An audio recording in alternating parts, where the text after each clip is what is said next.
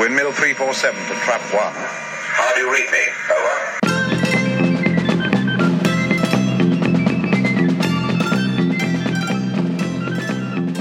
Thank you for downloading this Trap One podcast. I'm Mark. I'm Jason. And I'm Keith.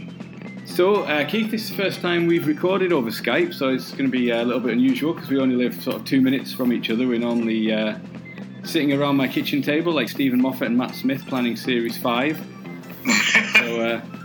We're making the best of it, and uh, while we're on the, the great lockdown of 2020, Indeed, I'm wearing my mask right now so I don't uh, spread germs over the airwaves do you. that's very considerate. I look fabulous in it. I'm just uh, boosting myself, really. Is it your cyber mask? No, no, not this time. Just my uh, uh, my medical mask. It uh, hides my face beautifully. I've seen some ones on the internet where people are wearing sort of party hats and, uh, and that kind of thing um, that obviously got the elastic around them, but just wearing them uh, on the front like a beak and uh, various things to go shopping. I actually collect them. I got quite. I thought it might be amusing to uh, wear a different one every day for work. But I suddenly thought, oh, actually, that wouldn't be amusing at all. I decided against it. Yeah, cool. And uh, and Jason, uh, I understand the lockdown doesn't not work in the same way over there. So I'm coming to you from the borough of Brooklyn in the great city and state of New York. We have been on lockdown for about three weeks. My job, which is federal, has been on lockdown for a little bit less than that because the official government posi- position is that the virus is a hoax. So we have social distancing in New York, but it's been difficult to enforce. I live a four minute walk from Brooklyn's Prospect Park, which is the central park of Brooklyn, rather large. And it is a haven for joggers and bikers and hikers and horseback riders and kids on skateboards and scooters and bird watchers and urban wildlife enthusiasts. And up until Monday, which is the last time that I was out of the house, it was still very, very, very crowded with the jogging slash bike lane pretty packed during the day. So the governor of New York has recommended that we avoid going outside, but has permitted solitary exercise. Then I would say that my fellow New Yorkers have been stretching the meaning of the phrase, quote, solitary exercise, unquote, almost to breaking point. So they finally closed the playgrounds a few days ago while leaving the parks open but going outside, it's very difficult to social distance when you're doing your quote unquote solitary exercise. And of course, there are large portions of the United States that are still refusing to social distance or shut down at all. There are eight states with lots and lots of people in them, which have not been following any of the guidelines. So, getting this thing under control in an atmosphere like this is going to be problematic at best. Hmm Yeah, we're similar over here where we were allowed sort of, uh, like say, solitary exercise or with uh, with members of your own household while observing the social distancing. But um, yeah, it seems like it's not not being particularly strictly observed in all, all cases either. Um, yeah, I'm working from home now, which I always complain that I never get to spend much time in my study, um, but now I'm in there all day, surrounded by all my Doctor Who books and stuff. But I have to sit there trying not to be distracted by it all and, and actually get on with some work. Yeah, all three of us here are either working from home, which in my case is making court appearances by telephone. My wife's case is making television shows from her Mac, and my kid is participating in online school, which involves about 30 minutes a day on Zoom with her classmates, and the rest of the time is independent self study. So some of us are a little busier hmm than others. The hard part for me is I'm still on my project where I read every day of the week, Monday through Friday, one part of a Doctor Who episode via the Target novelization. So Friday, I got through the Happiness Patrol Part 1. I typically read on the subway, and it's very easy to read your target on the subway. But at home, when all three of us are home 24 7, it's difficult to carve out the time. So my reading is somewhat slowed down, and even though I'm home 24 7, reading has become harder than, than it was when I was commuting to work. And I don't quite understand how that is, but Hmm. I guess it's just a matter of being home is not the same as having unlimited free time. Yeah, well, I normally spend my lunch hour at work reading because the, the staff room's got a little kind of corner, little nook with some sofas where you can go and read. Um, but yeah, being at home, I, um, I, I spend time with my wife instead. So um, yeah, my reading is uh, has fallen back as well. Um, I downloaded um, the Loved One, which I know is one of the inspirations for Revelation of the Daleks, but uh, I'm only like one or two chapters into it, so uh, I'm not going to be able to talk about it. happy inside. go lucky Evelyn Waugh, yeah. Yes, yeah.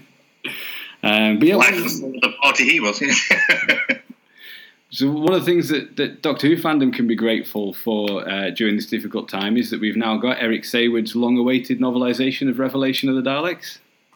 oh, lovely link. um, what do we? Uh, so first of all, um, how do we like the TV TV version of this story? Um, I'm almost certain that you like it, Keith. Oh, I'm possibly rather partial to it, yes. And It's my second favourite Colin Baker. what's your f- first favourite? Attack of the Cybermen, best Cybermen story of the classic series ever. Hmm. I'm not saying it's the best story. I'm saying it's the best Cyberman story because um, it actually does things with Cybermen like cyber conversion, which majority of the um, classic cyber stories actually sort of ignore. Mm. Only Tomb really focuses on it, and that's so hideously racist. It's hard to watch it comfortably these days. So, uh, Attack, I maintain, is the best Cyberman story. And you've seen Silver Nemesis. I have, yes. I mean, but it is Cybermen, but it could be anybody really. It, they're just there because they're silver. You could put the Crotons into that as well. It wouldn't make a blind bit of difference to the actual story. And there's my new fanfic project, rewriting Silver Nemesis with the Crotons. There we are. the Crotons aren't allergic to gold. So when Flores starts talking to the Crotons about Nietzsche and Superman and we are the giants and you are the monsters, how do the Crotons understand that in terms of human idiom? They, they're just evaporating there and then and save an awful lot of uh, exposition. Uh, yes, yes. now, if the Crotons are going to be in Silver Nemesis, do we still have the scene with the skinheads and the social workers? Definitely, yes. Okay. Yeah, yeah, I'd certainly hope so. I was Uh, always rather partial to that scene as a uh, young gay at the time, so yes, those gentlemen were rather appealing, as I recall. If you were to line up all of us on this recording as Colin Baker era fans from strongest to weakest, I am, if Keith is number one, I am probably number five or six. I've got a lot of problems with the Colin Baker era, and Revelation was actually one of my favorite stories when I was a teenager. I figure it first aired in the States in 85 or 86. I enjoyed it quite a bit at the time. When I went back to watch it again in 2003, which is when I wrote my review for Doctor Who Ratings Guide, I had fallen off of it quite a bit, and it just wasn't very enjoyable to me. And I think the worst thing you can say about it, it's a Graeme Harper story that desperately wants to be the Caves of Androzani. And the direction is terrific, and it's a lot of fun to look at minute by minute. But Caves of Andrew Androzani is Doctor Who's perfect script, where the Doctor Eric Sage was desperate to rewrite it, wasn't he? Sorry?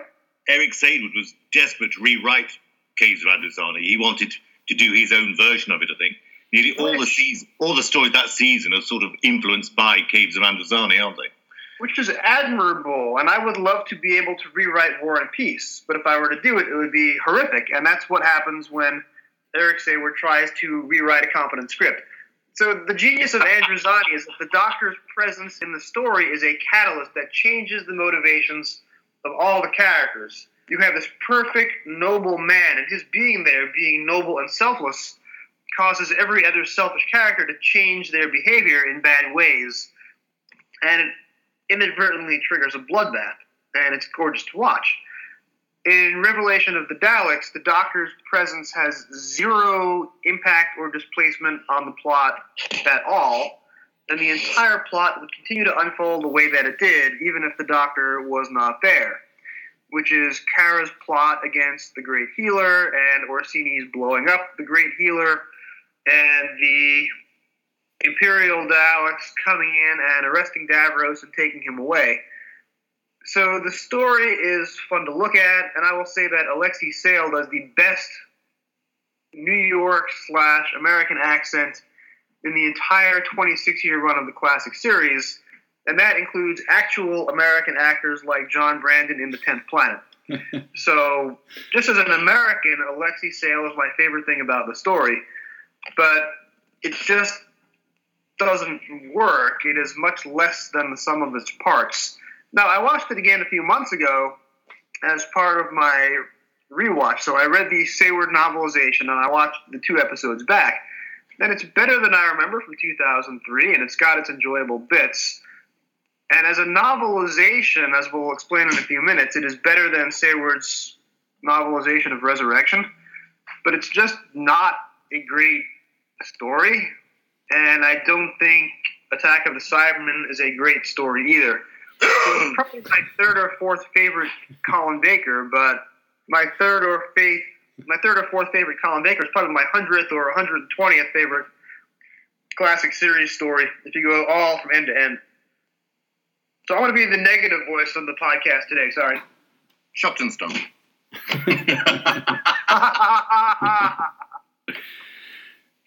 I suppose one of the things about um, with the the novelization of, of these stories is, is, is what is it for really? Because the the original target novels were to re-enjoy stories that had been on TV that you, you couldn't re-watch because there weren't many repeats and home videos weren't out yet and you didn't have all the kind of on-demand services that we have now. Um, it's so is it, is it just, yeah, I was going to say, is it completion? No, is it, you've got the set. Is it just so that they've all been novelized? Or, exactly. That's the only reason I bought them. They're there now. I've got a whole set. When the uh, like the when the electricity fails, I'll be able to uh, still have every Doctor Who story in existence I can read by candlelight. um, yeah, I think I think there should be uh, possibly now more of an onus on uh, you know expanding on the story. Um, you know, in the way that you started to get with the um, with the McCoy ones. you know, I think like uh, like Battlefield and um, Remembrance of the Daleks, those those novelizations add a lot more depth and texture to the stories, don't they? I had actually expected them to, them to be more like the Pirate Planet or something like that, sort of like an expanded novel rather than they are sort of like a traditional Target novel in effect, aren't they? Mm. See, I just finished rereading Remembrance the other day, and it is remarkable what that book does to the story because Aaronovitch tells the story from the point of view of so many offbeat characters and concepts which other target novelizations weren't doing. Aaronovitch reinvents the format. He's the first guy to get inside the Dalek shell and explain how the Dalek programming code works. Adds pretentious quotes from Richard III. That's right, and adds the uh, life support systems and tells from the point of view of Davros before he became, uh, you know, destroyed, and Aaronovitch puts everything in there. And Saward doesn't really take the opportunity to get inside the Dalek casing and ask why the way that Aaronovitch did, even though he's writing, what, 30 years after Aaronovitch and certainly had the chance to imitate some of Aaronovitch's inventiveness. I'm also going to disagree. I don't think that these books were written as fan service to give us a way to experience lost stories. These books were written to make money and to take up space on the bookshelves and oh, undoubtedly sell money. lots and lots and lots of copies. So Saward is here to make money rather than to do fan service. Undoubtedly. Fortunately, I think he does add additional scenes and one additional character to the Revelation book. He does a much better job of this than with Resurrection, which was a very cynical, almost parodic half rewrite of a story that he didn't appear to like in the first place. Revelation at least is more truthful to the TV story and adds a little bit of depth and gives us a little more things that we couldn't see on the small screen. But as Dalek novelizations go, it is certainly not a patch on John Peel or Ben Aaronovitch. That's Jason's unpopular opinion, number 75 today. The uh, the thing that he did with the resurrection novelization that he didn't do here was add a little bit of individual characterization to the Daleks, wasn't it? You had the um, that Lytton uh, was experiencing. I can't remember if it was like the Dalek Supreme or something like that, where it was uh, the, the where the Dalek was being quite sarcastic and um, had you know a bit more. There was a bit more range to them, whereas here, I mean, I suppose they're fairly secondary to Davros in this one, but they're pretty much straight down the line Daleks here, aren't they? The Grey Daleks keep their names though. They're sort of like uh, second uh, Prime Dalek and stuff like that, though, aren't they? Yeah, They still have like um, he's sort of given them sort of like uh, Prime Dalek and stuff like that as titles, and then Alpha Dalek, Beta Dalek, is it? And then um, he sort of kept that for the Grey Daleks as continuity from Resurrection. Hmm. They don't have as much maybe individual characterization. I, I know they've got the, uh, the the titles, like you say, but uh, None of them are described as a feat in this one, anyway. no, that's true. Um, and um, I, I mean, one of the things that I was hoping you would pick up from uh, while we're talking about resurrection and, and you know the continuity between the two was the talking cat might make a reappearance or there'll be some explanation. Um, I think we learned that there is a cat who lives at Tranquil Repose uh, called Plunkett, but he's not seen um, or, or heard. So uh, no uh, no explanation for that one yet. Nor did we get the return of the immortal Space Tegan, who infamously appears in the epilogue to Resurrection of the Daleks. She doesn't fly out of the sky and save the day with her mysterious magical space powers at the end, which is either a missed opportunity or a really good idea, keeping her out of it. Yeah, I feel like that's a separate spin-off uh, they've got planned. Uh, so we, like I say, there's some new uh, new scenes in here. There's a couple of uh, kind of domestic scenes in the within the TARDIS to begin with. A cathedral-sized wardrobe, which would have been a bit uh, tricky to have realised on a BBC budget. So uh, that's quite impressive. Yeah, and the, the doctor's decided to wear belt and braces uh, because he decided that uh, he wants to play things safe. He says, recently I've been taking too many risks. And that kind of made me think, was he particularly taking a lot of risks in Timelash or the two doctors? Can't really I just think much. it was an excuse for the joke, was it? It was a very laboured pun that was um, over about three or four pages. The- yeah, and then it, uh, it pays off at the end of the book as well, doesn't it? But um, he says this is my new attitude, sort of thing, of, uh, of belt and braces. But then it doesn't do anything to actually uh, suggest that. No. Yeah. You just don't think it's just a way of keeping the Doctor in the, the book more, though. It gives them an extra scene. And all the scenes later with Alex is just basically to give the Doctor something to do, isn't it? Mm. Right, since the Doctor is hardly in the original script at all. But do you guys really think that Eric Saward is sitting there in his palatial estate in the year 2019, uh, going from one pile of money thrown to another pile of money thrown, saying, gee, how do I put more Timelash in this book? How do I have more continuity links to Timelash? How do I make that happen? Now, I, I just don't think that there was ever a point in his uh, life last year writing this where he said, I've got a I got a fever, and the only prescription is more Timelash. I just don't think that was the case. No, he thought he thought we need more Terileptils, more tinclavic, uh, and more voxnic. That's the uh, that's the um, the prescription that he uh, he wanted. If you actually do a uh, count on the digital version, because I read this on the Kindle version, if you search the term Terileptil and tinclavic and Dalek, the word Terileptil appears in the two books combined more than does the word Dalek. That is absolutely 100% not true, but it feels that way. It sure feels that way. I believed you.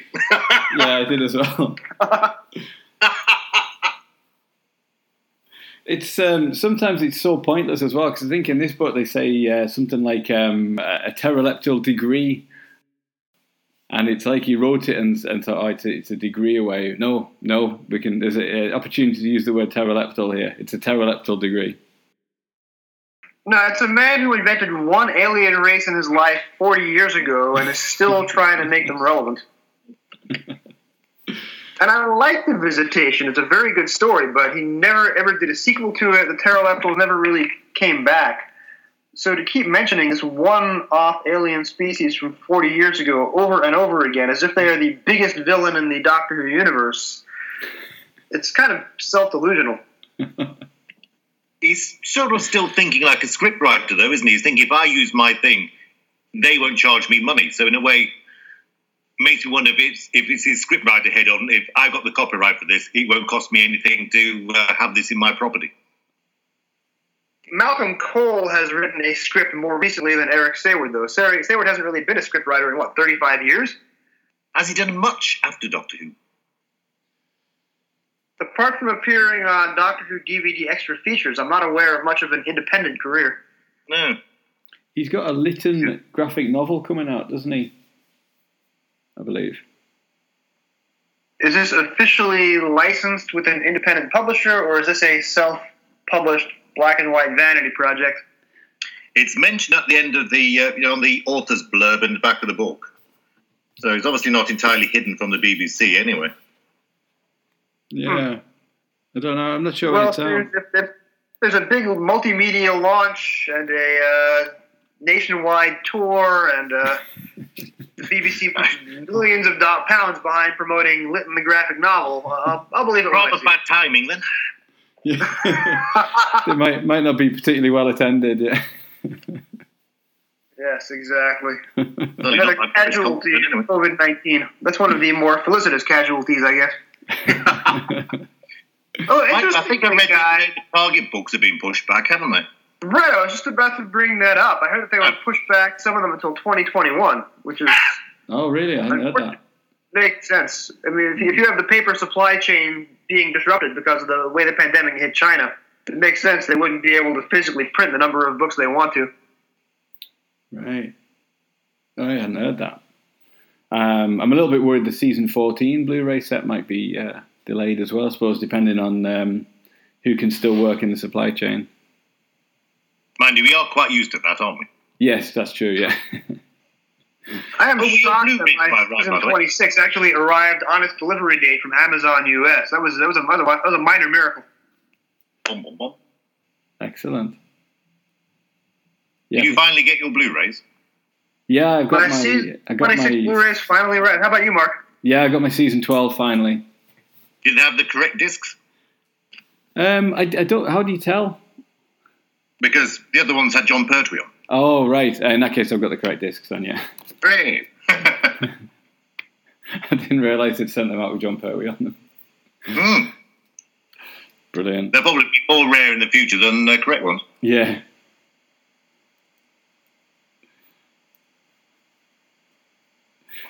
So that, um, uh, just going back to the book, an interesting thing that they um, to uh, that, that Saward expands on is because in the TV story, uh, Davros talks about needing more money, doesn't he? Which seems like a weirdly kind of earthly concern for, for Davros or the Daleks, but here it, it, it's expanded on a bit that we learn that he needs the money for research and to build better Daleks because the Daleks here are a little bit glitchy and uh, they're kind of a bit cheap and shoddily made, aren't they? Which uh, which is a bit interesting. Um, and I was interested. I thought maybe we could have gone into a little bit more detail here. Um, so if Davros is making the money by selling dead bodies to be turned into food, Soylent Green. yeah, like how many corpses does he have to sell to build one Dalek? Um, they could have, uh, you know, expanded on that a little bit. I felt. Well, if it's using the brain and the brain stem for the main Dalek, the rest of it can go for food. So one Dalek, one uh, dinner. Yeah. But I mean, the, I think the implication is he needs money for the uh, the actual Dalek raw materials as well, doesn't he? And for the experiments, by the sound of it, as well. Yeah, because he's saying that they, they only use the best minds to be turned into Daleks. Um, That's true. And it reminded me of the, the Emperor in um, Parting of the Ways, the last Eccleston story, where they've uh, they've been taking all the game show contestants, haven't they? And he, he says something like only one soul in a thousand was uh, was good enough to be uh, to be a Dalek. A few cells are deemed worthy or something, wasn't it? Yeah, and I think they're only using the best minds. But then Davros says that he offered Jobel the uh, the chance of immortality as a Dalek, and you think, well, probably not one of the finest minds, is he? Perhaps the one that the um, Dalek embalmer. Yeah, he was just yeah, he was going to do the same job but for Daleks. Um, and that, that kind of idea as well that um, that Davros had offered Jobel to be a Dalek, but had, had refused and been allowed to refuse, I thought was interesting as well. And it made me wonder if Stengos had um, Arthur Stengos had also been offered it and had taken it. It seems seems unusual for it to be an offer that you can that you can refuse. I just think it was a line he threw in because obviously I don't think uh, Stengos wanted to be, did he? Because he wanted demanded to have been killed. So I just think that was a line that um, Say would have just put in for dramatic effect. I mean, headcanon, I've always assumed that Davros was a slow infiltration and he would have gone in all guns blazing initially. And then as time's gone by, his powers increased and increased. So maybe that could have been an offer in the early days when he was trying to sort of ingratiate himself to people, not realizing most people wouldn't sort of be revolted by that idea. Yeah. I mean, we don't know how long he's been there, do we? I mean, the book sort of implies it's been a while. Yeah, that's true. Um, it, it, doesn't doesn't really flesh that out, does it? Uh, you get a little bit more backstory about the DJ in terms of uh, how he ended up working there and why they put up with him. uh, but yeah, that was a welcome addition, I thought. Because as much as I love Alexei Sayle's performance, the DJ doesn't really integrate into the TV uh, story, story very well. I mean, you're right. It does help to have a backstory to explain why he's there and why he's tolerated and what purpose he served. But the more you guys mention it, the more I'm disappointed in the missed opportunity where you could have gone a lot more into the financing of Necros and Tranquil Repose. I mean, for example, if you look at what Lance Parkin did with his Davros audio, audio for Big Finish, which is all about Davros the Economist, that's one of my favorite Davros stories ever. Mm-hmm. And Saward could have taken a page out of Lance Parkin's book and done something similar here. Although whether Saward is aware enough to be aware of what Lance Parkin did is another question. Yeah, true. You, you wonder how much um, uh, Saward kept up with Doctor Who because uh, you think the temptation would be to, uh, to to pepper it with some things from the modern series as well to uh, uh you know to appeal to uh, to newer Doctor Who fans, but um, like a reference to the Julian Bleach Davros. Yeah. So did you say there is a reference to the Julian Bleach one? I didn't catch one. Oh, I don't right, even know how they'd be able to work it in. Yeah. Um, but I wondered if it's like because Andrew Cartmel um, in interviews I've heard him say that he doesn't really keep up to date with the modern series because uh, he says it's a bit like when you see an ex with somebody new uh, that he finds it quite hard. So uh, you wonder if uh, you know Saward maybe has that similar sort of feeling towards it after he after his days were, were done on working on the series. Well, Saward is still living in a universe where a reference to the pteroleptals is contemporary and cutting edge, so he's definitely stuck in uh, 1982 amber in his own mind. I suppose all the references to money and economics is because it's a 1980s script. I mean, money was the thing then, wasn't it? So that's probably indicative. It's um, when it was contemporary. Mm. Yeah, kind of Wall Street stuff. Greed is good and everything. I mean, I was around in the 80s and uh, money was terribly popular in those days. I suppose the other thing um, is in terms of getting a little bit more detail on, because something I'm never clear on, I think, from the TV story, and I wasn't really any clearer from this. Does Kara know that the food is Soylent Green? Oh, I'd imagine so. She'd be, she'd be fairly dim if she wasn't, and she doesn't come across as a stupid person, does she? So I would think so. Yeah, because the only you get the reference where they say that the uh, the scientists are working on making it taste better, but I don't mm. know is it processed at Tranquil Repose and then they just receive it as this protein paste or whatever that's then distributed. Uh, that, I think the book says she has factories though, doesn't it? So she must be aware of what goes on in her factories. Yeah. Um, I just I was just never really clear on that whether she was in on, on that part of it or not. I mean, everybody in this story is horrible, so we must assume the worst of all of them. So we just assume that she knows and she doesn't care. Yeah, Natasha and uh, Grigory They're probably about the Yeah, but she murders people, doesn't she? I mean, she shoots people without much in the way of a qualm. Well, I mean, the doctor is just a drunk. I mean, nobody in this is particularly pleasant. I mean, he's a struck up doctor who is probably not going to be great company to have around. So, I mean, nobody in this is very pleasant. yeah. Even Peri kills somebody. Oh, yeah, she beat somebody to death quite cheerfully. Yeah, uh, that was good that they uh, the book made a little bit more of that because it's it's skirted over quite quickly in the TV episode, isn't it? Um, Well, and she in- hits him, certainly. yeah. I think in It's the the TV show you get more of the idea he was on his last legs anyway, don't you? Whereas Mhm. um, the the book makes it clear that it was the savage beating that that, yeah, that Peri left him a dished bloody pulp on the floor, yeah. Yeah.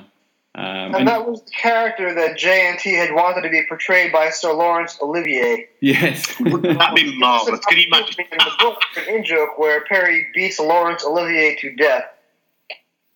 Well, I'd pay to watch that. I don't know about the rest of you. I just came across my favorite, and by favorite I mean least favorite part of the, the novelization.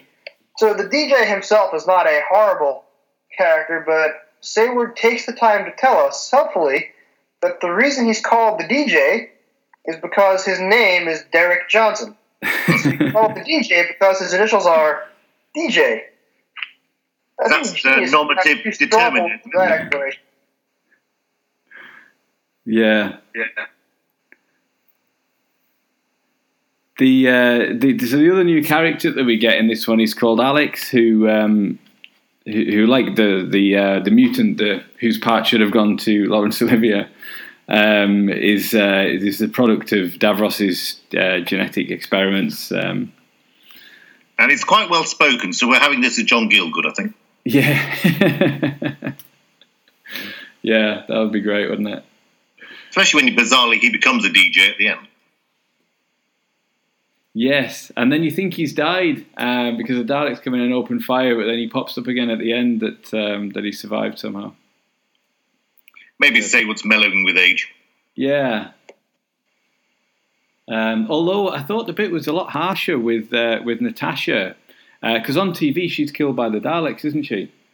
hmm Uh, whereas in the book she shoots herself uh, rather than be exterminated. Well, she thinks rather than be turned into a mutant like her dad, but she would just have been shot. I think That's what happened on TV, wasn't it?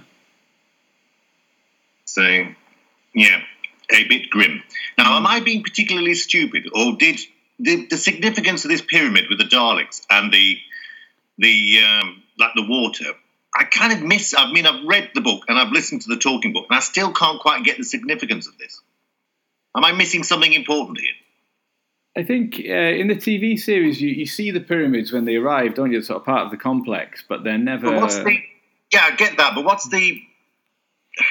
What's the uh, importance of the water pressure and the stuff like that, and the way the Daleks are stacked and stuff? There's a lot of emphasis put on that, other than just the delight of having them falling down later. Am I missing something with the water pressure, or is it just extra detail is added? I, I took it to be pseudoscience um, and a chance to use the word Tinclavic again. Um, yeah, You just this, to put a lot of emphasis on it. I couldn't quite work out if I was missing something. yeah, I didn't really pick anything up. Um, Oh, just me then. that uh, other than that, there's the, the, the Doctor has a way of uh, sort of destabilizing it, doesn't it? So that uh, all the Daleks start um, Toppling down. toppling down. Yeah, even though he's just like Davros reiterates that he's actually designed them so they can levitate. yeah, they're they're, uh, they're in suspended animation or something, though, aren't they? I think they're uh, That's- powered down. It's the physics of Tinclavic, guys. The physics of Tinclavic requires you to have a pyramidal structure. It just doesn't work otherwise. I mean, duh. That's my fault for not being a physicist. I'm yeah, I'm, I'm rusty on uh, Tinclavic uh, construction. I mean, the original draft of the Visitation, Part 3, was a huge lecture on Tinclavic with the demonstrations and everything. But unfortunately, that was cut for timing. Oh, Actually, this would be a good chance. Uh, we've got a, a reading uh, that um, our friend James has very kindly recorded for us. Deciding there was little else they could do with the oscillating double turn Epitran, the Doctor and Alex made their way through the security doors and the tunnels back to Natasha and Grigory. Unfortunately, they were too late. Only their sad bodies and smoking Dalek wrecks remained. I should never have left them, the doctor cursed himself as he walked back to the Dalek storage area with Alex. They're dead and we've achieved nothing. Maybe not, Doctor, said Alex, indicating Daleks on a number of the upper tiers as they arrived at the sector. The loss of electrical power had caused some of the Daleks to be activated too soon, and they were now malfunctioning. Out of their cocoons and teetering on the edges of the metal shelves, they were about to tumble to their destruction. The disorientated Daleks involuntarily launched themselves spinning and twirling down onto the hard floor below. The impact, as before, was catastrophic and very loud. Crack! Splat! The Daleks imploded, causing their organic innards to splutter across the area. Alex looked on sadly at the spectacle, remembering those that he had known and who had died in the Great Healer's experimentation. So much for the conquerors of the universe, he said, ironically. There are many more intact, the doctor reminded him. We need to get away from here. Thank you very much to James for that one. Uh, you can follow him on Twitter as at Chickster2009.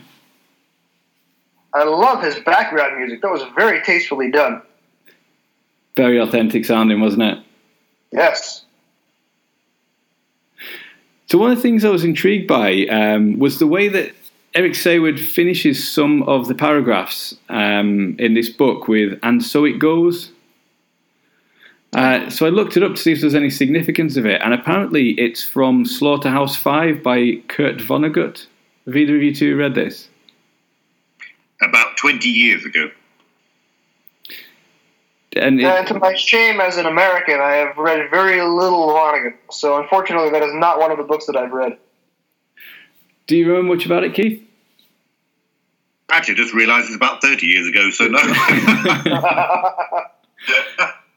Uh, well, apparently, in that book, um, each character's death is followed by the phrase "and so it goes," um, which I don't think it's it's used in the same way here. It's used more sparingly than that. But um, I mean, I haven't read Slaughterhouse Five, but maybe there are a lot more deaths here um, uh, that he uh, he couldn't use it every time. But uh, yeah, I just wondered if there's any particular significance. Uh, I don't even know what that book's about as as to whether it um, it married up with this one. I actually caught a reference to a different book in here because, unfortunately, I've read more novels by Eric Saward than I have by Kurt Vonnegut and Jane Austen combined, which is probably the worst obituary I could think of. If COVID 19 gets me, guys, my obituary is who read more books by Eric Saward than Kurt Vonnegut and Jane Austen combined? Please don't etch that on my, uh, on my memorial. But I recently reread Eric Saward's novelization of The Visitation, and as bad as Resurrection is, that's about as how good the novelization of The Visitation is. And in the opening pan of The Visitation, there's this remarkable scene in the woods outside of the manor house in London, 1666, where a predator animal kills a prey animal and Saward writes it was the first kill of the evening. Now that's a remarkably good line, and it sets up the rest of the book. Well, Saward takes that same line and reuses it here, although he turns it from a proper sentence into a truncated sentence fragment, first kill of the evening. So he's taking a line about death from one from his first and probably best book, and he's reusing or recycling it here. I thought that was interesting. Yeah, I didn't. So uh, one of the best sentences in this book is the best sentence from a book that he wrote 38 years earlier. Maybe it's closure for his uh, Doctor Who literature. It's, he ends as he began. But he's doing the, uh, of course, uh, Lytton graphic novelization. So maybe that'll be a issue title for one of the uh, Lytton books, and that will of course have a 90 or 100 issue run. So Yeah. Must be bought up by Marvel. I suppose that having destroyed the sonic screwdriver in the visitation, uh, Eric Saward needs a replacement here. So the Doctor has a, a propelling pencil that has uh, been introduced just for the book uh, that, that he uses for all sorts of situations, doesn't he? I think he releases Alex from his cell with it and, and various other things. But that's fair enough. I mean, the Doctor's always done that. He's like produced tuning forks, a whole story, then never to be mentioned again and stuff, hasn't he? So uh, we'll let him off for that one. he could have used the sonic sunglasses that were later sported by Peter Capaldi. hmm Or the Sonic Lance from the best Cyberman story. That's right, Attack of the Cybermen. Exactly. That, that was destroyed on uh, the planet Telos, wasn't it? That was destroyed in the uh, Cryosian tombs. Oh, that's right. Oh, I've got that wrong. I'm a fake fan. Well,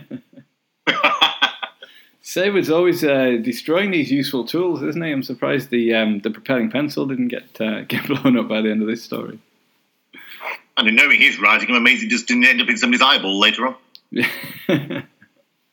I'm surprised it wasn't made of Tinclavic. it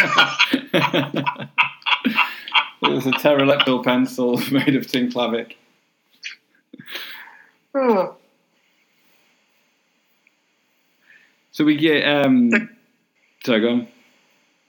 No, no, it's all right.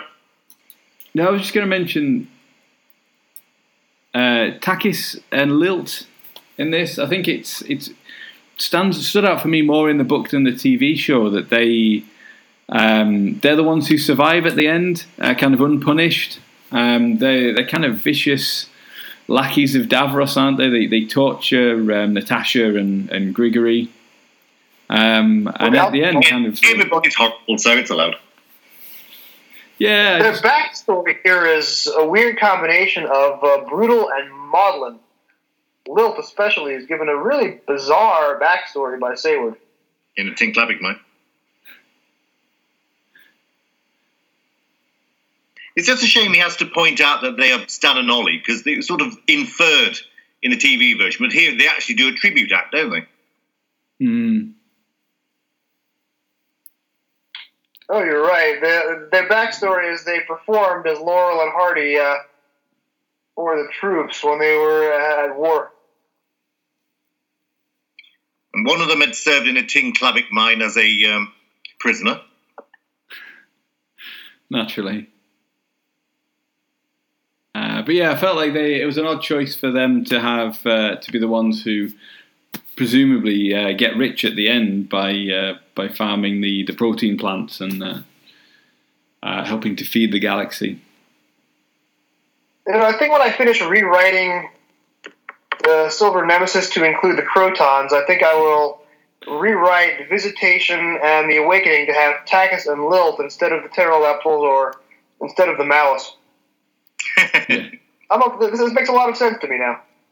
Mind you, saying horrible people do well financially is probably not um, just social commentary, really, isn't it? Yeah, So- that's- Especially in 2020. yeah, it's the most modern part of the book, isn't it?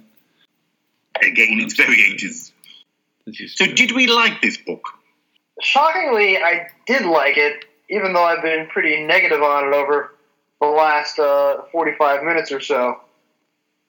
Because when he was doing Resurrection, he ignored everything that was good about the story, and he replaced it with self-parodic references to Vipod Mor and Slipback, and instead of advancing the plot, he was telling us what movies are played in the TARDIS cinema. At hmm. least with Revelation, there's a sense that he was trying to adapt the TV story and explain a few things and add a new character. And the text is a little less parody and a little less tongue in cheek than Resurrection. Hmm. But even then, on TV, where Hugh Walter has a comically bad death scowl, and literally pauses his death scene you stare at the camera, Clifford actually writes that scene into the book, which didn't make any sense to me. yeah. I was. Uh, I I think I enjoyed it more than Resurrection, like you, Jason. And having removed the best line from Resurrection in the novelization, um, which is the "I can't stand the confusion in my mind." he has kept the best line of Revelation in, which is the uh, consumer resistance line that Davros gets. So uh, I was I was relieved that uh, that he left that in. And some of the death scenes are actually really well done in terms of prose. Uh, the way that he writes Tasambeker's death and the way that he writes Natasha Stengos' death is actually really moving, almost. So there are parts of this book that I actually highlighted and quite enjoyed. Mm. And there's a nice uh, little bit at the end where the doctor thinks back on the DJ fondly at the end of the story. So yeah, I actually liked it more than you would get from listening to this recording, but I, I did enjoy the book. I thought it was an interesting thing where they, they changed the DJ slightly. There's the scene where uh, Peri's first with the DJ, and when he tries to stop her leaving uh, because it's dangerous, it is almost a slight sexual slant to it that she thinks it's because he's interested in her, and she says something like, "Oh, don't spoil it. Like we've had a nice time." Um, that was a really good line, right? I really like that. Yeah, which it, it wasn't there originally. At the end of season twenty-two, you could every episode. It would stand to reason she'd expect that. Yeah. Yeah, true. Uh, but yeah, that was interesting. It gave a little bit more depth to that as well. Like you said, and like you say, Peri, Peri's quite used to that by now. Yeah. Uh, did you enjoy it, Keith? I like the nostalgia of it. It was quite sort of like comforting to get a, a book you can sort of read in three hours, like the old Target books, and have the whole story there there for you. But um, it was nice to sort of like spot the differences between the original um, story and what he'd added and what he'd um, taken away. But um, I wouldn't say beyond my top ten rereads, but um, but I'm a big Doctor Who fan. I'm a big Colin Baker fan. I loved it. I think the the Doctor is far better served, isn't he? Um, I haven't really talked about it that much, but there there is a new subplot where there is the, the big army of Daleks which are uh, in suspended animations. Well, it's a bit like Planet of the Daleks, isn't it? So the the, the big pyramids. Are, yeah. uh, where the, the big pyramids are full of this Dalek army. So the Doctor has a, a bit more to do in the book uh, in terms of destroying this Dalek army, which um, which would, which would, go on to uh, uh to wreak havoc otherwise. Uh, so that's that is a, an improvement because, uh, like you said at the start, Jason. Otherwise, the Doctor doesn't really have much of an impact on the plot. So uh, that, that that for me is an improvement that his role's expanded. Do you that think that's because he's recognised it was a fault in the original script, or do you just think that's to uh, pad out the book to uh, proper length? I'm going to go with the latter. Mm. Saward seemed to enjoy padding out his scripts with non-doctor material, even with Attack of the Cybermen. And this is going to be a comment not fully in praise of Keith's favorite story if you watch Attack of the Cybermen Part 1 scene by scene, the best bits of it are the bank heist bits at the beginning of Part 1 with Lytton and Griffiths and Russell and Payne. So when Saward said he enjoyed the 45 minute episode format because it allowed more character detail, he was talking about adding non Doctor and TARDIS characters. So he seemed to enjoy padding out his scripts with non Doctor material. So I'm going to say that the Doctor and Peri barely featuring in Revelation was the point. It wasn't a bug. It was what Saward wanted to do. He wanted to tell stories with his own characters and keep the Doctor and Peri out of it. So that's noticeable in Attack of the Cybermen Part 1, and it's really noticeable in Revelation. And the book does go some way toward remedying that. And he seemed to do that more with Colin Baker's Doctor than Peter Davison's, didn't he? in terms of. Well, they never really had a chance to do a proper 45 minute episode of Peter Davison. But I guess you're right. Even with uh, the visitation, Richard Mace is much more of an important character than anybody else on the TARDIS crew. Hmm. Although some of the TARDIS crew were off having an adventure in the uh, America's Deep South as well. So. Uh, that's right, with Tegan and Adric reliving uh, Huckleberry Finn. That's right. Uh, so this is from a short story in the uh, the Target storybook. If uh, if you haven't read that, Or listen to the four-hour uh, recording that Mark and I did for the Target Storybook. yeah, that's that's something to uh, to get you through self isolation if uh, if anyone gets desperate. Yeah, that'll get you through at least three days of the plague. Yeah. I'm doing a grand rewatch. I've started with an unearthly child, and I'm currently up to this space museum. Excellent. I've, I've never done that, but it, it's um, it's something I plan to do one day. How are you finding it? I'm really enjoying it. Actually, it's good. I've, I've been reading other people. Lots of other people have been doing it at the same time. Most people seem to be struggling through Reign of Terror, and I sort of like. I think the animation sort of like helps give you a bit of a diversion through that, and it sort of gets you through to the end. And as soon as you hit season two, you sort of rattle along. Mm. I loved Reign of Terror. I'm kind of surprised to hear that. So, Keith, as you're going through the pilgrimage in order, what has been the biggest surprise and delight for you, and what has been the biggest disappointment? Um, I think just Hartnell. He's just um, somebody sort of gets a bit neglected, and he's absolutely wonderful. I mean, these days people sort of go, "Oh, William Hartnell, what a nasty old racist," and blah blah blah blah blah. But his version of the Doctor is fabulous. He's grumpy. He has a character arc. Arc. You can actually see him getting more and more cheerful, and as time goes by, I'm sort of got to the phase now, and that's quite uh, fun to watch. So. The downside is some of the stories do have too little going on, in effect. The four episode stories dragged over to six stories. Sensorites, you could argue, could do with a bit of an edit. Reign of Terror could do with a bit of an edit. I re- I'm not a fan of um, historicals, full stop. I really love the Aztecs, which I hadn't expected to do. Um, I really love um, Keys of Marinus, despite what everybody says. I think it's absolutely brilliant. So, uh, but I think Hartnell is the big thing. I'm really enjoying him. I agree a thousand percent. I did my Hartnell pilgrimage in 2013, and my blog, which is more famous for what it's abandoned rather than what it's finished, I actually got through every Hartnell story in 2013, and I did a wrap up article on why I loved Hartnell's Doctor so much.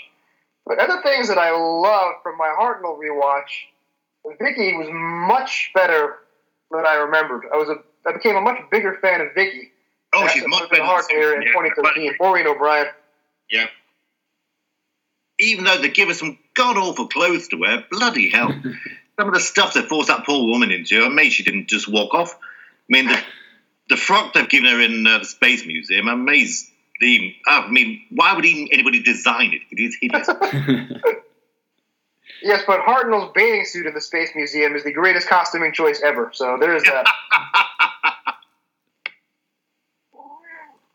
and all this fuss about finding Marco Polo, don't bother. Ah, Yeah. God, it's boring. No. what would be a top pick for them to find? Um, hmm. Probably uh, 10th Planet, Episode 4. Yeah. and there's a possibility of that one as well, just for completion's sake. Hmm. But um, Myth Makers, maybe. I would love to see Mythmakers Part 4, which is so completely, totally different to parts 1 through 3. It is so brutal and uncompromising. I would love to see how it was directed because we don't even have telesnaps for Mythmakers. We have no idea what it looked like. Hmm. even the loose cannon reconstruction is just completely off the wall, taking everything from other sources with uh, fake illustrations. I would love to know what it looked like as the action flows by minute by minute. One sobering thought was the last time I did this was a ooh, quite a large number of years ago now. And when I did the, the pilgrimage, I slotted in all the appropriate big finish as well.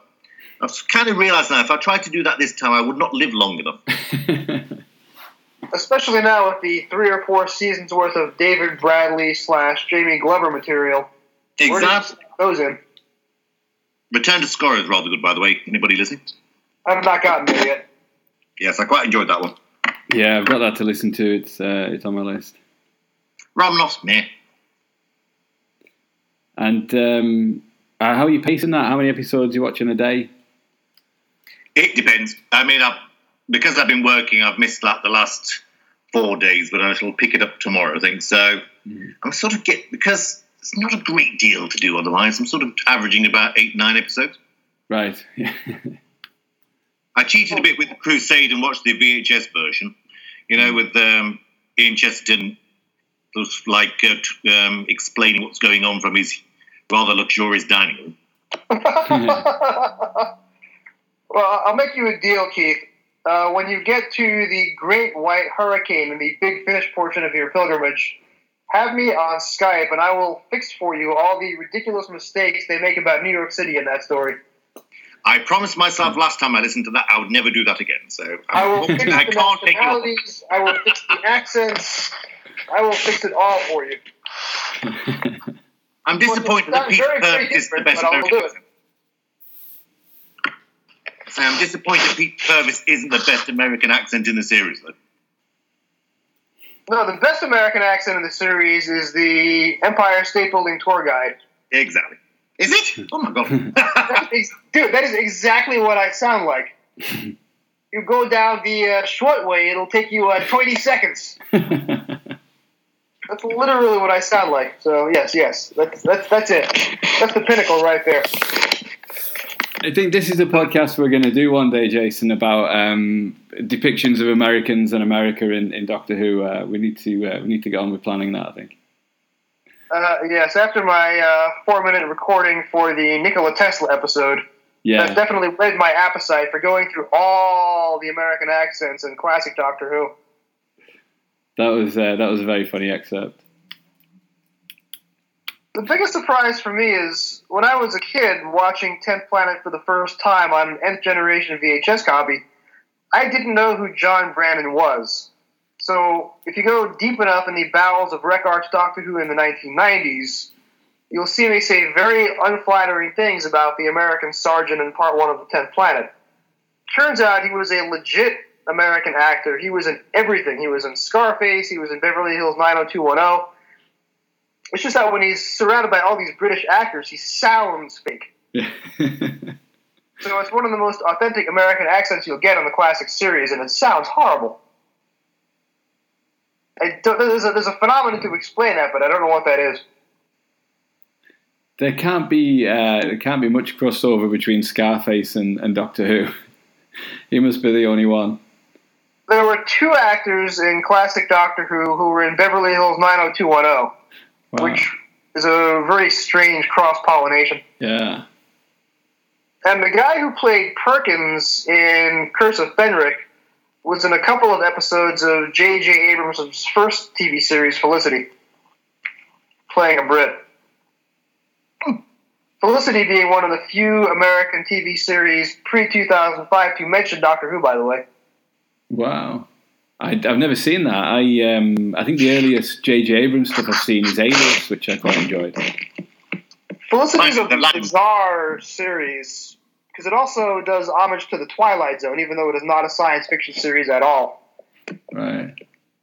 it's very it's it's Abrams showing himself, but not fully. This is before Lost, obviously, or before uh, Abrams Trek or Abrams Star Wars. Uh, yeah, because one of the uh, one of the costumes from Tenth Planet is in Star Wars, isn't it? One of the bounty hunters wears Bossk. Bossk. That's it. Yeah. Wears. When I was eight years old, playing with my Bossk action figure, I had no idea that I was holding Tenth Planet in my hands. Yeah. I had all the action figures from the first two films and sold the whole lot for twenty-five pounds. They'd be keeping me now. Yeah. Oh my goodness! Hmm. That's why I can't throw anything away now. yeah. And your season twelve Blu-ray set has been massively devalued as well by the re-release, I guess. there goes my pension. Uh, so the other thing that we've been looking at while we've uh, exploring a Doctor Who writer revisiting their TV stories from the distance of a few years is the new material that Russell T Davies has released for the big Rose tweet along, uh, which was organised by Emily Cook from Doctor Who magazine. Uh, there's a sequel and a prequel here. Uh, the sequel originated um, when the former editor of Doctor Who magazine, Tom Spilsbury, asked Russell T Davies to uh, tell the story of the Eighth Doctor's regeneration into the Ninth Doctor at the end of the Time War. Um, and then the, the the backstory is only after Russell T Davies had written it did Spilsbury check with Steven Moffat, um, who obviously had his own plans for the Eighth Doctor's regeneration uh, for the 50th anniversary. So uh, it's gone unreleased until now. Uh, so have we both read this? Yes. What do we think? I would love to know what happened at the Battle of Rodan's wedding. I would Yeah. love to know. There's some uh, some really good references in there, isn't there? She probably got uh, replaced by a more glamorous Mary Tamm Yeah.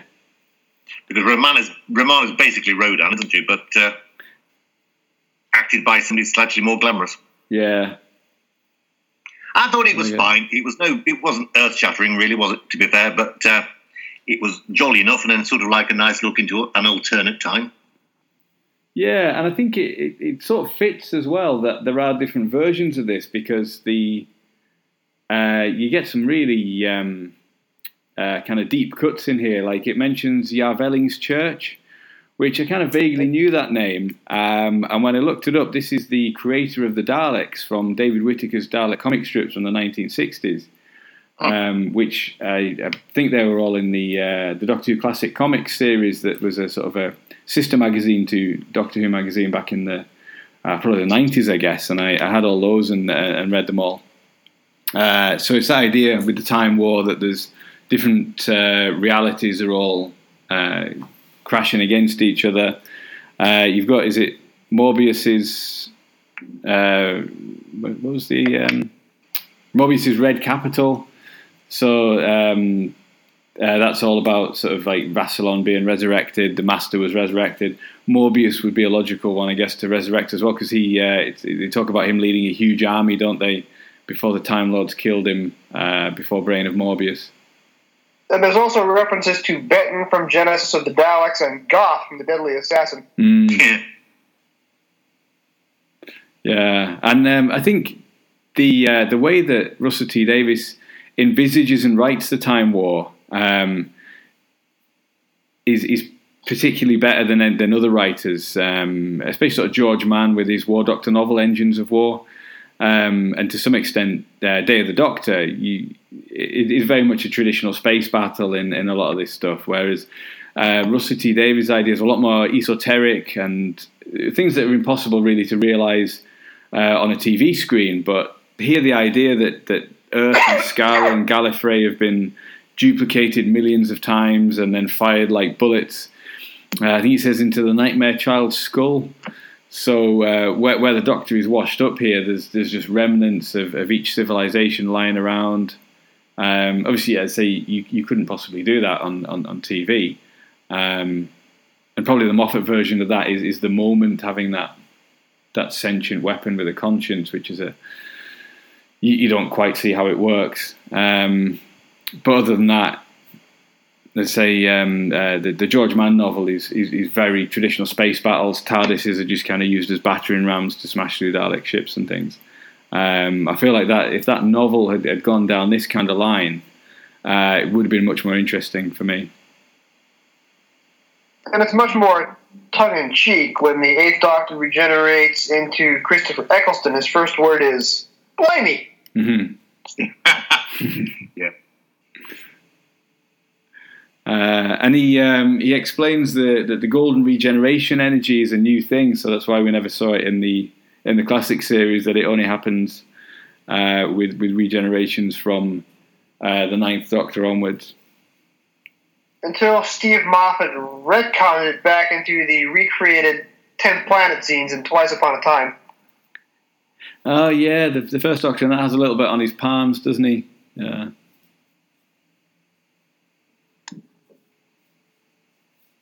That's true, but I thought it was a nice little thing. There's a special cover for it and everything. Doctor Who and the Time War. Make it make it like a target target book. And beginning it in mid sentence because you're turning to the last page of the new Target novelization. It was very, very clever. It was, it was clever and it was cute. Yeah, And it also sort of made fans a bit more pleasant again as well. I think recent events, I think a lot of um, because I mean, a lot of fandom had got quite vitriolic, and I think there has been a bit of a sea change for for fans being slightly more pleasant towards one another again, which is quite nice. And that tweet along itself, I mean, I was actually off for that one, so I actually could follow that. And there was just like a, a warmth about it, which has been missing from fandom for quite a while. Mm. They, have all been lovely, haven't they? We've had the uh, Vincent and the Doctor, Rose, Day of the Doctor. They've, um, yeah, they've, they've all been great. Yeah, sadly I've been rather busy of late, but that one I have managed to catch, and I, I mm. really enjoyed it. It was lovely. Yeah. Yeah, and we're lucky to have uh, the showrunners uh, still, you know, although they've they've obviously both moved on to new projects, um, still still involved enough to, to do that and to want to do it and, and uh, give their time. Uh, I think uh, I think we're quite fortunate. Plus, to be fair, they're possibly needing a distraction themselves. True. Yeah. Um, yeah. Of course, I was thinking that as writers, they um, they're, they're, probably in a lot anyway, but. Uh, I guess uh, you know they still have to do meetings and all the rest of it, don't they? but uh, no, but I, I, think they've been um, they've all been really really lovely, and, uh, and getting Matt Smith um, to uh, to to be involved as well, and, and, and Karen Gillan, who's obviously a huge star in her own right now, to still take the time. Um, it, it does speak I've, of a nice community, doesn't it? I've missed all this. What was Matt Smith involved in? Them? Um, the was it the eleventh hour or Day of the Doctor, or maybe both? Actually, I'm not sure. Oh, so I've entirely missed that. What a shame. Because uh, yes. So what did he do? Did he tweet, or did he? Did he just? Um, was it? Had he left quotes or something? Or uh, he was. He was tweeting along. I think. I think using somebody else's account. Maybe I can't quite remember now. Right. Oh, how marvelous! No, I didn't know that. Yeah, it was. Uh, no, that was uh, that was good. It's nice. So I knew Karen Gillan was getting involved, which was, as you say, was um, unexpected and rather brilliant. So yeah, oh no, I didn't know that. That's uh, that's rather pleased me. Mm. Yeah, and all that stuff will still be there to find. And um, what they call it, Storify, I think, when they uh, you can you can put all the tweets together. So that, that's probably been done and, and made them easy to find as well. And the sequel to Rose that we get is Revenge of the Nestene. It is. Uh, which is uh, also written by Russell T Davies and um, read by Jacob Jacob Dudman, uh, which is available on YouTube. So I will put a link in the show notes if anybody's uh, missed that or the the prequel. An amazing Doctor impersonator who doesn't have to impersonate a Doctor. Yeah, I was surprised when they got him to do it. I mean, he has got um, a, a, really great voice uh, for this kind of thing and for a reading voice, but I was surprised given who they'd chosen to do the reading um, that there was no element of uh, impersonation. But uh, so the Doctor isn't actually in it, is he? No. But I, I enjoyed it though. It was marvelously bloodthirsty, which uh, something Russell T Davies has never sort of shied away from being. Yeah, particularly very particularly, wicked social satire too. Very wicked social satire. Absolutely, uh, it particularly follows on from the from the his novelization of Rose, doesn't it? Where the the London Eye collapses into the Thames, um, and there was a thing about the living statues that are along uh, the Thames embankment and things. Uh, so he follows that more than the, the TV episode. Uh, we've got this uh, scrap of Nestene consciousness that survived in, inside one of the living statues, and then makes its way to the uh, the Houses of Parliament, um, slaughtering people as he goes. yeah.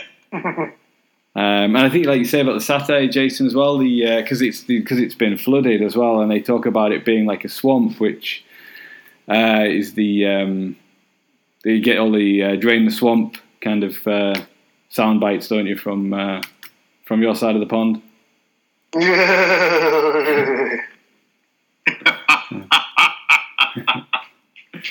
Which um, I, mean, it's not really an expression that's used over here as much, but it is what it made me think of when they uh, when they described it as being swampy. Uh, and well, then Washington D.C. is literally built on a drained swamp. Oh, so I didn't there's always that. been swamp jokes about Washington D.C. in a way that you couldn't make about the Houses of Parliament. Right, I did not know that. But apart, uh, I would venture to say that most people wearing their red MAGA hats are not aware that Washington D.C. was built on a drained swamp.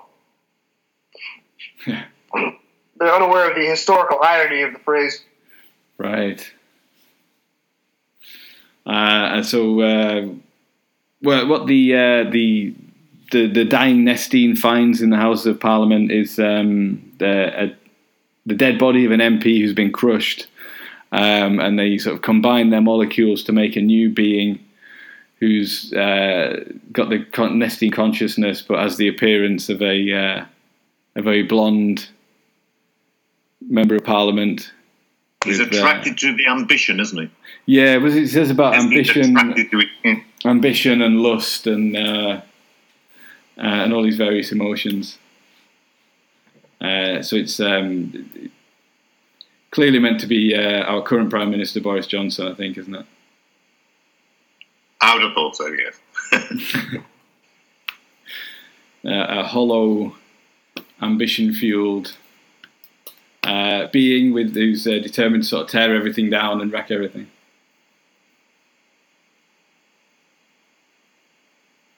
In 45 minutes. Yeah. Uh, so the, some of the other stuff he uh, Russell T Davies uses some of the stuff from the prequel uh, prequel that he wrote as well as the um, some of the same descriptions because you get a description of the Auton or the Nestene worlds being destroyed and you get that thing as well copies of planets being used as ammunition um, and that, that's why they focused in on Earth isn't it because a copy of Earth was one of the ones that destroyed their feeding world or um, or something like that.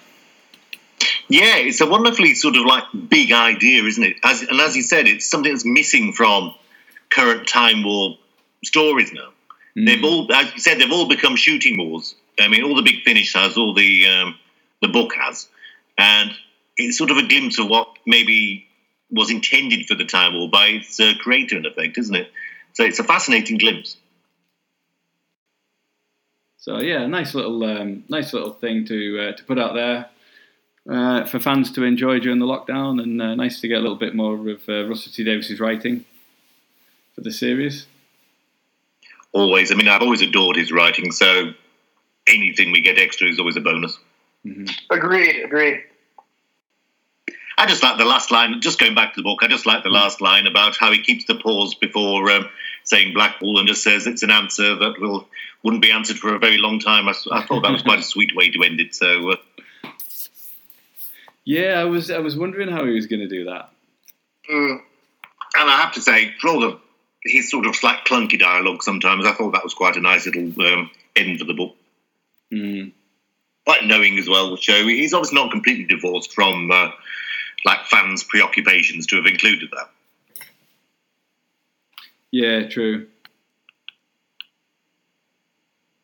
True. So yeah, interesting to see what he does from here, as well as the Lytton graphic novel. Whether he ever picks up on the uh, the Tegan spin-off that he uh, he teased us with in uh, the Resurrection novelization. I think uh, was it Matthew Sweet? There was a, an interview with Matthew Sweet that came out around the time of the Resurrection one, where they talk about the two books, and um, he, he sort of says if you know if, if if invited to, he'd be up for for writing more Doctor Who uh, in some form or another. You know, maybe another book or something. Well, Mark, when, when the Lytton spinoff reaches issue 500, I'll come on and do a special episode of Trap One for uh, Lytton issue 500. It's I'll a make you that promise right now. it's a deal. When it gets to issue 500, I'll be there. Because uh, he's never um, written for Big Finish or anything like that, has he? I think did a short story for one of the book collections, and that's literally it. I think. Right. What was the short story about, Tim Clavitt? Genuinely, well, I certainly hope so. One of the Big Finish um, short trips ones, or when with the BBC books ones.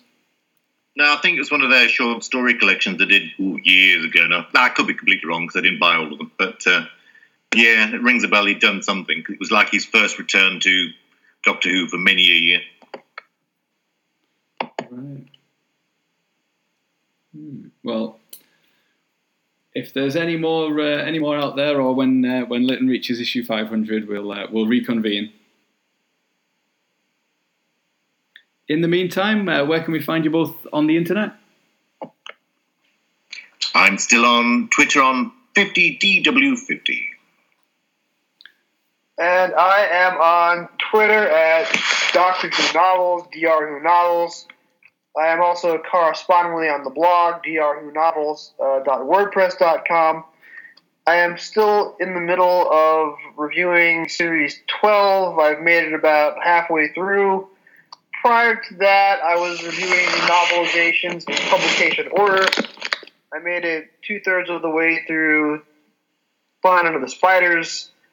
Before that, I was reviewing Series 8 in chronological order. I made it about as far as Flatline. Before that, I was watching the classic series in pilgrimage order. I made it about as far as the Faceless Ones. And before that, it was some other iteration. So, where will I go next? Who knows? will I finish? Probably not. I'm quite glad I didn't follow. Well, it's just uh, now that you're up to the face, well, seeing as you're up to the faceless ones, you can wait for the animation now to uh, to pick that one up. So uh, that's worked out quite well. I will say that when I was at Gallifrey 1 in February, before the civilization ended, they had back to back panels with the number one with Gary Russell walking us through the Fury from the Deep DVD, which I desperately hope comes out soon. Mm-hmm. That may be the Doctor Who material that I'm looking forward to the most in 2020. Well, that and the novelization of Dalek. But the care that is being put into these animated Blu-ray re-releases of Troughton stories is stupendous. And the work that they're doing on Faceless Ones and Fury from the Deep, I can't think of any other fandom that is as lucky as Doctor Who fans to have the care put into resurrecting these 55-year-old stories. Mm-hmm. And then right after that, there was a panel taking us through the Series 26 and Series 14 Blu-ray season releases, and some of the extras they have planned for uh, season 14. Uh, there's going to be a documentary on Deep Roy, for example, who is in Talons of Weng-Chiang. Uh, watching these panels and watching the creators talk about the Blu-ray releases is just one of my most positive experience as a, as a fan in in 2020. So I desperately hope these Blu-rays come out soon and that they're not disrupted too badly by COVID-19. Yeah, hopefully, because uh, season 14 is due beginning of May, isn't it? Hopefully, uh, we won't have to wait too long for that one, if at all. But, um, no, we uh, me and Keith were at the VORP convention last year, and uh, Chris Chapman and Toby Hadoke were on stage talking about um, their work on the Blu-ray releases, and uh, I think probably season 26 at that point. Um, and, and we got little clips of the. Uh, no, actually, it wouldn't have been season 26, would it? Um, which one had the. No. it season 23, wasn't it? Because it was the. 23, yeah. The Doctor Who cookbook we got little clips of, yeah. Uh, I yeah, bought my they- ticket. I can't see it happening now. pardon? I say I bought my ticket, but I can't see it happening now. No, uh, I, I don't think so because it's end of June, isn't it? Yeah, and I Um, think people just won't be buying them now, will they? So Yeah, even if everything miraculously go back to normal, which I can't see at that point, um, I don't think there's been enough tickets sold to make it viable, will it? So uh, I think that's probably that. I know they suspended ticket sales quite early on um, before the lockdown, and the big finish day, which is due at the beginning of June, um, has also been postponed. So Yep. Yeah. And poor old Carlisle's Comic Cons. Uh, um, I bought a ticket for that as well. I can't see that happening either. So that's the second time that's had um, issues. yeah, um, and that's second only to the San Diego Comic Con, so it's a it's a huge blow I know. for uh, a huge blow for fandom. Um, but uh, yeah, it'd be um, be great to catch up with everybody once uh, once all this is over. New York Comic Con is not until early October, and I haven't heard if it's going to be canceled or not. But currently, the Javits Center, which is the location of New York Comic Con, is currently being used as a COVID 19 hospital. Ah, So hopefully, it's restored to its original purpose uh, by October, and Comic Con is back on in, in New York. Mm-hmm. Hopefully. Fingers crossed. Uh, but in the meantime, uh, you can still enjoy the Trap One podcast. Find all our previous episodes at trap1.podbean.com. Uh, join me next time when Jason and Simon will be on, the other Jason that is. Uh, we'll be talking about the season 26 Blu ray. Thank you very much for listening, and we'll see you then. Goodbye. bye. Bye bye.